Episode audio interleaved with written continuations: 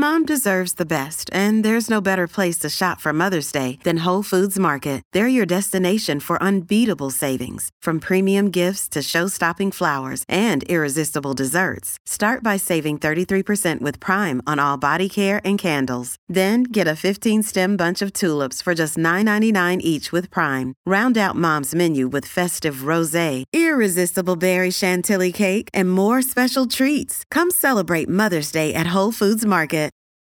This episode is brought to you by Reese's Peanut Butter Cups.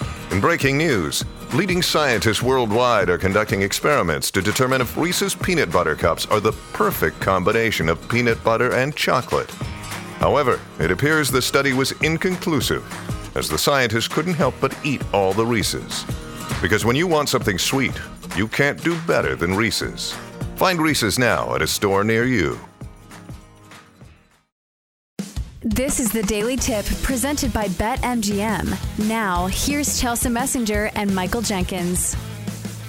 Let's bring in Chris Mack, host on 93.7 The Fan in Pittsburgh, host on the BetQL Network, also guys all over the place, host of the Fifth Avenue Face Off pod, as well as a Penguins podcast. Chris, good morning. Are you a Whopper person? I feel like people always say I'm either on Burger King's side, I'm on McDonald's side, or are you agnostic? Do you just hate fast food? Where do you stand? I'm just here for the drama and the fast food wars, Jenks. Yeah. That's what I'm here for. Yeah. I'm here for the BKs and the Mickey D's and even that redheaded Spitfire Wendy. She's gonna jump in at the end too. That'll last. You're gonna have it's gonna be Jets and Sharks. They're gonna be snapping their fingers in a back alley, having a dance off, talking about whose burger is the best.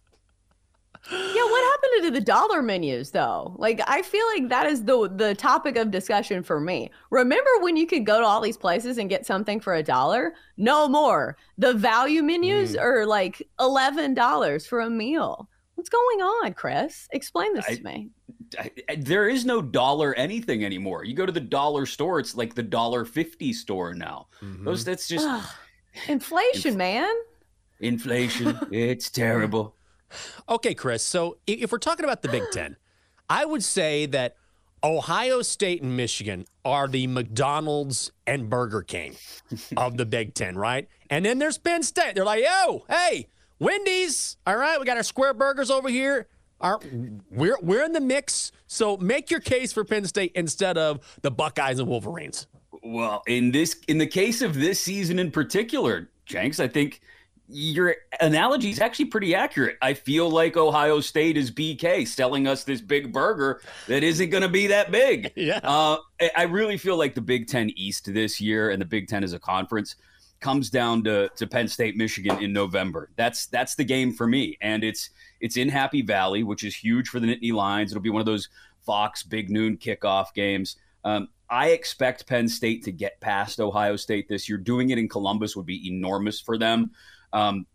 But other than that, those are the only two stumbling blocks. This is a team that returns a ton of talent, has brought in a couple transfer pieces here and there, but has offensive weapons available to their first-year starting quarterback, Drew Allar, who's the five-star prospect type that everybody seems to believe in, great arm talent. And he's got an very good, experienced offensive line in front of him as well. You return a bunch of important pieces on defense, a couple of guys that could go in the first round of the NFL draft next year, and Chop Robinson, Kalen King.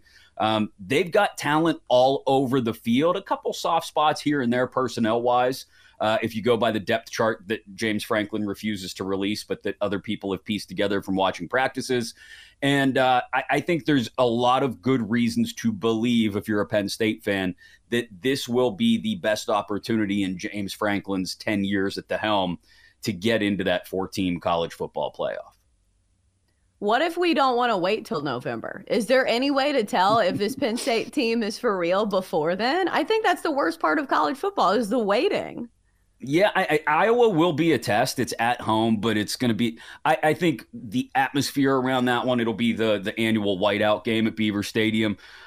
You will get an idea, though, I think, in that game if Penn State has made the improvements against the run game on defense that they need to have made. You know, that's the one glaring Achilles heel to last year is that 400-yard, 4-touchdown rushing game where they got absolutely smoked at the Big House by Michigan. Blake Corum just absolutely ripped them in half. Their linebackers are better this year, more experienced. They do have some questions up front on the D-line, but I think that game in particular is one to watch. And again, Ohio State will be one to watch as well to see if this secondary really still is the strength on their roster, at least on the defensive side, because you're going to go up against Marvin Harrison Jr., right? You're going to go up against Egbuka. You're going up against talented receiving options. So those are the two spots that are circled, obviously, before you get to Michigan, Chelsea. But those are probably the only real stiff tests early on for this team. We're talking with Chris Mack, host on 93.7 The Fan in Pittsburgh, also host on the BetQL Network as well, and a frequent guest on our program. So you mentioned Drew Allar, and certainly all of this hype surrounding him. He's that prototypical five-star pocket quarterback. How much is hype and how much is the real deal based on how little we've seen him? Because everything I've heard is that this guy is going to be a complete stud. He can make all the throws, Jenks. I think the question will be what happens when and if things break down. Again, he's got the best left tackle in college football protecting his blind side, Olafashinu, who was going to be a top 10 draft pick this past spring until he decided to go back to school. So he'll be protected. The question will be at left guard, where there's a little bit of a question. Landon Tangwall is dinged up and may not. There's a question about how much he'll play early on. Aller's going to have time to operate. He's going to have time to make the right decision. What happens when it does break down? Because look, you're not going to have a perfect pocket every single play. And what I saw in his opportunities to play last year is that he doesn't necessarily panic. He doesn't put the ball in a bad spot trying to make a play. Now, those were always in situations where there were, to be quite honest, very little pressure on him. There will be pressure this year. You know, WVU is not a good version of West Virginia, but it's still a Power Five conference opponent in the opener. He'll have opportunities where he's going to have to make the right decision and make it quickly. And if he does, then I think early on against WVU, against Iowa in late September, if we see him make those right decisions and maybe even occasionally eat the ball, right, take a sack rather than putting it up, then that will tell me that he's prepared for the big games down the stretch, Ohio State and Michigan in particular. So when you look at the Big Ten, is it a three-team race? Is it Ohio State, Michigan, Penn State, or is there anybody else that could possibly make some waves? I mean, the Big Ten for the last half decade or so seems to go as the East goes. This is the last year of the West versus East divisions. We'll see how they divide things up when USC and UCLA and Washington and Oregon all join. But that being said, yeah, it goes as the East goes. So it'll be Michigan, then Ohio State and Penn State. I do think Wisconsin and Iowa are interesting to keep an eye on the West side of the Big Ten. Chelsea, you and I talked about Luke Fickell, I think it was a couple weeks ago when I filled in for Jenks.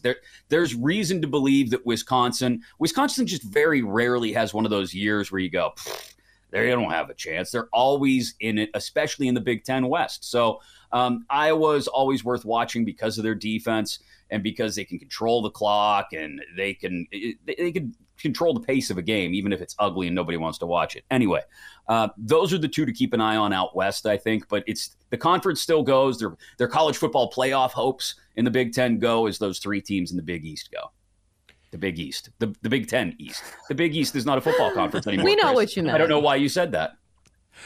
Chris, what is your take on James Franklin, the head coach, versus James Franklin, the recruiter? He's always recruited well. Is this his time to sort of step up and say, I can take this team to the next level? Yeah, I mean, that's why I mentioned it's his 10th season, Jenks, at the helm. Yeah. And the final year of the four-team college football playoff. I think there's got to be, if you're James Franklin, some hidden motivation, even if you'll never admit it, even if you only admit it to yourself in the mirror every morning, that you want to get into the CFP before it expands. Penn State is going to be, I think, a pretty frequent visitor to the CFP when it's 10, 11, 12 teams, however it ends up being arranged after all the conference realignment stuff sorts itself out this fall.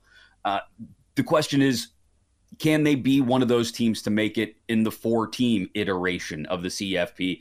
I think that would be a big stamp of approval on James Franklin's tenure at Penn State to this point if he can get them in to the four-team edition of the college football playoff, because – But we're always going to have questions about in-game tactics, about game day coaching. That's just Penn State fans. We've always got those questions until we see you get to that point.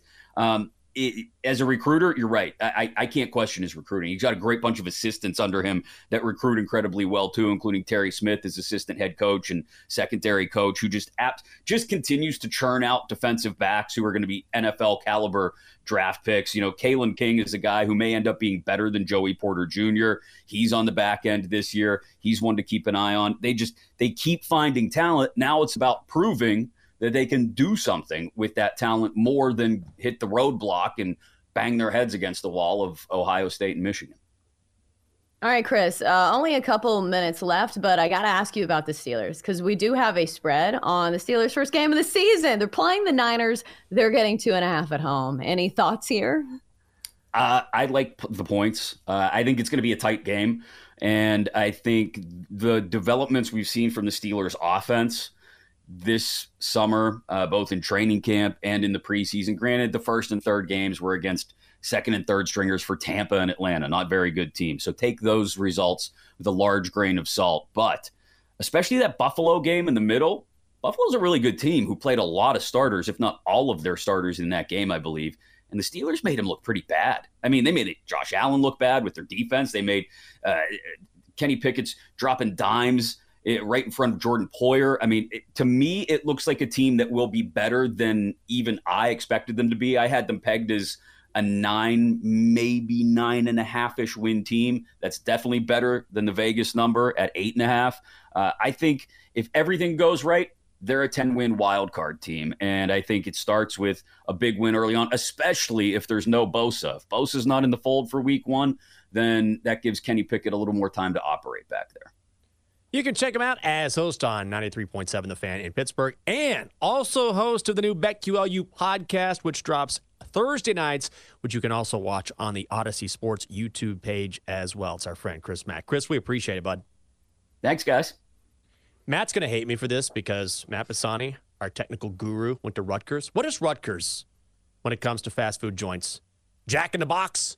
Like, hey, we're still here, guys. Oh. Every now and then, we'll drop a fried taco that's delicious. Matt, is that offensive to you? Has to be Sparrow's, right? Like an Italian food place? Oh, that's not bad. Yeah, that's got to be it. White Castle. Sparrow at the mall. Sparrow, right? Jersey, little Italian. Forget about it. Yeah, that's good. Ooh. Northwestern. What would Northwestern be? Arby's? Yeah. Ooh, no, Northwestern is worse. Were they like abuse their employees Hardee's? Or something? Gosh. Dairy King on the very bottom. I don't know. For more, listen to the Daily Tip presented by BetMGM. Weekday mornings from 6 to 9 Eastern on the BetQL Network, the Odyssey app, or wherever you get your podcasts.